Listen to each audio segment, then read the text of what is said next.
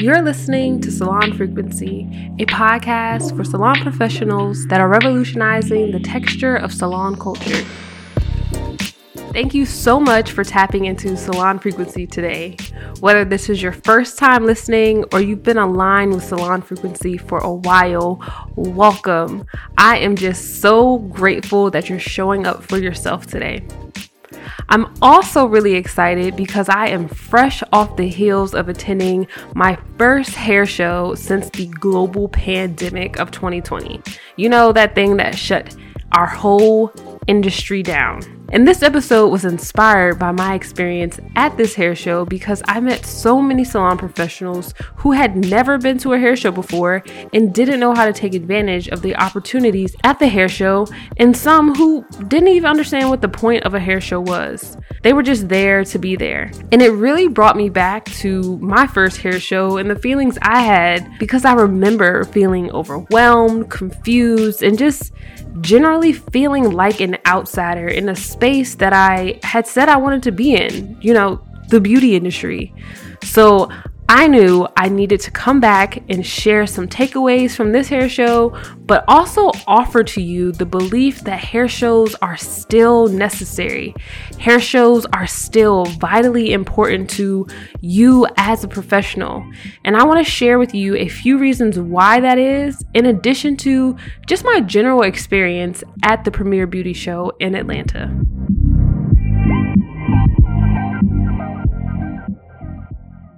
For those of you that may not know, in addition to this podcast, I also own and operate my global wellness brand, Crown Elements, run an online academy, and show up as a wife and mother of two. I say all that to say, like you, I have a lot of things that I'm juggling. Maybe you're running a business behind the chair, and maybe you show up in many different hats beyond the chair. But have you given any thought to your value system in these roles? One of the things, or really one of the values that I have is education. And I believe education is one, a part of the way I can liberate myself and my community. And I also believe that continuing to learn is one way that we can continue to grow. At least I can continue to grow. So long story short, or long story long, education is important to me. And so if it's important, have to make time for it. So here I am a month before this hair show, realizing that it's coming up. I'm like, hey, I want to go to this hair show. Let me book my flights, buy my ticket, get a hotel, and then I'm going to tell my husband that I'm leaving just so that I can't make an excuse based on his reaction. Like I'm already set to go. It's just like, hey, here's a heads up. I'm not saying this is the best approach to take, but I'm saying you have to decide to choose yourself and what is most important to you. So I booked my flight, booked my ticket, booked my ticket to the show, took my husband out to lunch and was like, Hey, this hair show's coming up. And guess what's on trend these days? He knows I'm a loctician. He knows I love locks. And he's like, I don't know what. I'm like, locks. He's like, wow, you should be there. And I'm like, I know, right? I should be there. I'm going to go. It's in a month, FYI. And so my husband reminded me, it's something I knew, but he also reminded me, like, you should also take some business cards. Like, use this as a networking opportunity. And I'm like, yeah, of course. So I designed some business cards, send them off to get printed. They come back, I want to say within like a week or two. So well in my window for going out of state to this hair show. With my business cards in hand, I get out to this hair show and I know that because I've invested in flying out here, putting myself up in a hotel, attending all of the classes that I could possibly jam pack into three days, I have to network. And that is one of the essential components to going to hair shows, networking with other industry professionals. And so I get there and I think that I'm prepared. And as soon as I step into my first class, I notice other professionals are not necessarily passing out business cards, but they have flyers for their next class or an upcoming event at their salon. And I was like, that is a great idea. So if you are planning to go to a hair show, I would encourage you to not only have your business card, but also put together a small flyer that someone can hold in their hand. It's not too intrusive, doesn't have to be a huge piece of paper, but promote something that you have going on. Maybe you're going live every week. Maybe at your salon, you're doing a hands on class for kids. Whatever it may be, just pass those around with your salon information on it. So let's say you meet a stylist who is based in St. Louis and you're in California. Maybe that stylist in St. Louis has a client that's moving to California. Guess who's going to be at the top of mind for someone they can refer their client to? You, because they have your information. So one, have your business card. Two, have a flyer to promote your salon or event that you have going on. Also, while we are in these technologically advanced times, please make sure you have a QR code on your flyer. They're really easy to create. You can do them right in Canva and link it directly to your website. Super important. Make it easy for people to pay you and find you. So here I am with a bag full of business cards, handful of flyers.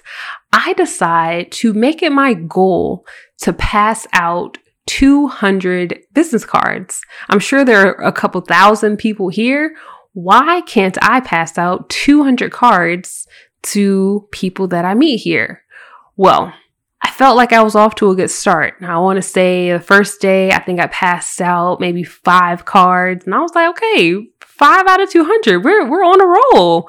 Second day, I think I passed out like four cards and was like, okay, we took a little step back. It's all right. We got uh, 191 cards to pass out Sunday. We can do this. Spoiler alerts. I only was able to pass out another seven cards or so but going into the show with a goal, it gave me the push or the motivation I needed to even pull my cards out of my bag. Because if there's one thing that I noticed, most stylists or salon professionals were not asking for business cards. They were asking for your Instagram. What threw me for a loop though was that I went to meet or continue the conversation with one of the presenters in one of my classes and they didn't ask for my business card or my Instagram. What they asked for was my LinkedIn. And I was like, wait, what? LinkedIn? And they said, if you are making a name for yourself in this industry, if you are striving to do professional networking, it is important that you also have a professional presence on platforms like LinkedIn. Say less. That night, I went home, put together my LinkedIn page, which is really kind of like a Facebook page, but I could see how having that space is really beneficial. So I won't get caught slipping again, and neither will you. So, what we have when we are at hair shows and we are leaning into the networking benefit of hair shows, make sure you have business cards, flyers, professional networking site like a LinkedIn, and also set a goal for yourself. How many people are you going to talk to? How are you going to get out of your comfort zone? How are you going to put yourself out there in a space that may not be your norm, but it's an opportunity for you to grow? I would also say another key component to hair shows are the classes. Yes, they have hundreds of vendors. Yes, they have food. Yes, they have theatrics with their shows and tool demonstrations. But the classes, the things a lot of salon professionals I know shy away from because they're like, hey, I'm done with school. Why would I come into this very creative field to then go sit in the classroom? But let me tell you, in the classes is where you have an intimate setting to learn about new trends, to explore new ideas, to take a look at presenting styles. Maybe when you retire or maybe you foresee not being behind your chair forever and you may want to pivot into teaching some of the skills that you've acquired over your career. Well, insider tip. It is not just knowing the things. You also got to know how to present it in a way for people to receive it. So you can go and kind of see what are the different styles. What do you like? What do you gravitate towards?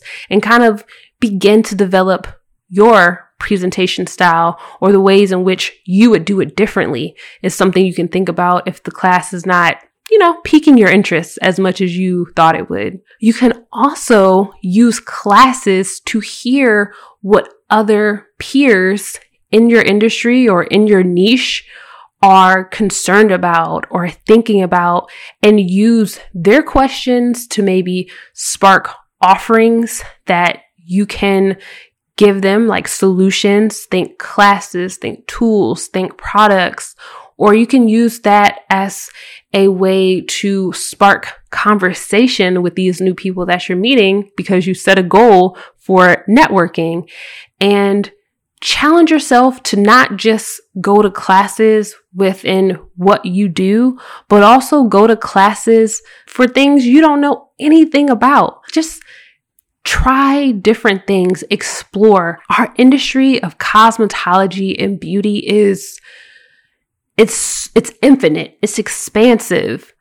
A hair show is a way for you to, kind of like peek, like take a peek behind curtains you don't get to see in your day to day. So use the opportunity at the hair show to your advantage. I also really, really, really don't want you to be taken advantage of. And I say that Again, because there are so many products, there's so many vendors, there's so many classes, there's so many like, ooh, ah, what's this? What's that? Ooh, how does this work? Can I use this? Can I use that? And it is very easy for you to overspend at a hair show or buy things that you don't need. To that, I say, when you're going into a hair show, make sure you have a budget. Having a budget and taking inventory of what your salon needs. What quantities of things do you have on hand? What brands that you currently use? And of those brands, which of them are going to be at that hair show? Because at the hair show, they tend to offer their products at a rate that is even lower than what you would pay at a distributor, at a store. So going there, you can get those products. However, if there's something that I could tell you and offer you as you're going to the hair shows, in addition to having your budget, taking an inventory, um, just make sure you buy what you need and get information, get contact information for the things that you like. So that way you can reassess do I need this? How can I fit it into what I'm currently doing? And then build a relationship with that um, distributor or with that company to then get those products in your salon. You don't have to buy everything right then and there. All right. Pace yourself. It is okay. I came out of the hair show, I want to say, with a couple tools for hair loss. Um, one one bottle of shampoo. Definitely, I had to think about it. One bottle of shampoo and a protein treatment. So, not too bad, I'd say. It all fit in my luggage. I was able to get it home without paying anything extra. And I feel confident in my purchases. I don't regret anything that I purchased at the sh- hair show. So, that is a good feeling to have. All in all, I hope this reflection of the experience at a hair show helps you to feel inspired to go to a hair show. Maybe it's one local to you, so you don't have to travel far. Maybe it's one in a different state, or maybe you want to travel to a different country to experience a hair show. You can absolutely do those things. I will link in the show notes a few hair shows that I like to attend throughout the year, and hopefully I'll see you there. Let this episode also be a reminder to you that the beauty industry is huge. It is so huge. So make sure you put yourself in the rooms, in the spaces to have more opportunities, to meet more people, to explore and consider directions and paths that you can take within your career of beauty. And if you feel like the cost of the hair show is a hindrance, like how can I spend this money to get to this show and not be guaranteed something on the other side? I encourage you to one, reconsider the word spend. You're investing in your license and in your education. And a step beyond that, once you have invested that money to go to that hair show, then challenge yourself to make that money back and services that you upsell and the ways in which you bring back the knowledge, tools, or products that you gained from that show and apply it within your business. Each time you go to the hair show, you are elevating yourself. You're elevating your salon. You're elevating the experience that you are offering and bringing to the table. And so that investment should pay you back many, many times over. Thank you so much for listening. If you felt inspired or empowered by anything I shared today, please consider writing a review or posting a five star rating of the podcast. If you've never done that before, it's super easy. You can head over to salonfrequency.com. I have a tutorial that'll walk you through how to do just that. And I want you to know when you do that, you help other salon professionals that are revolutionizing the texture of salon culture find and discover Salon Frequency. So I truly, truly appreciate your support. And while you're there, at salonfrequency.com, make sure you join the Vibe, an email newsletter that keeps the conversation going.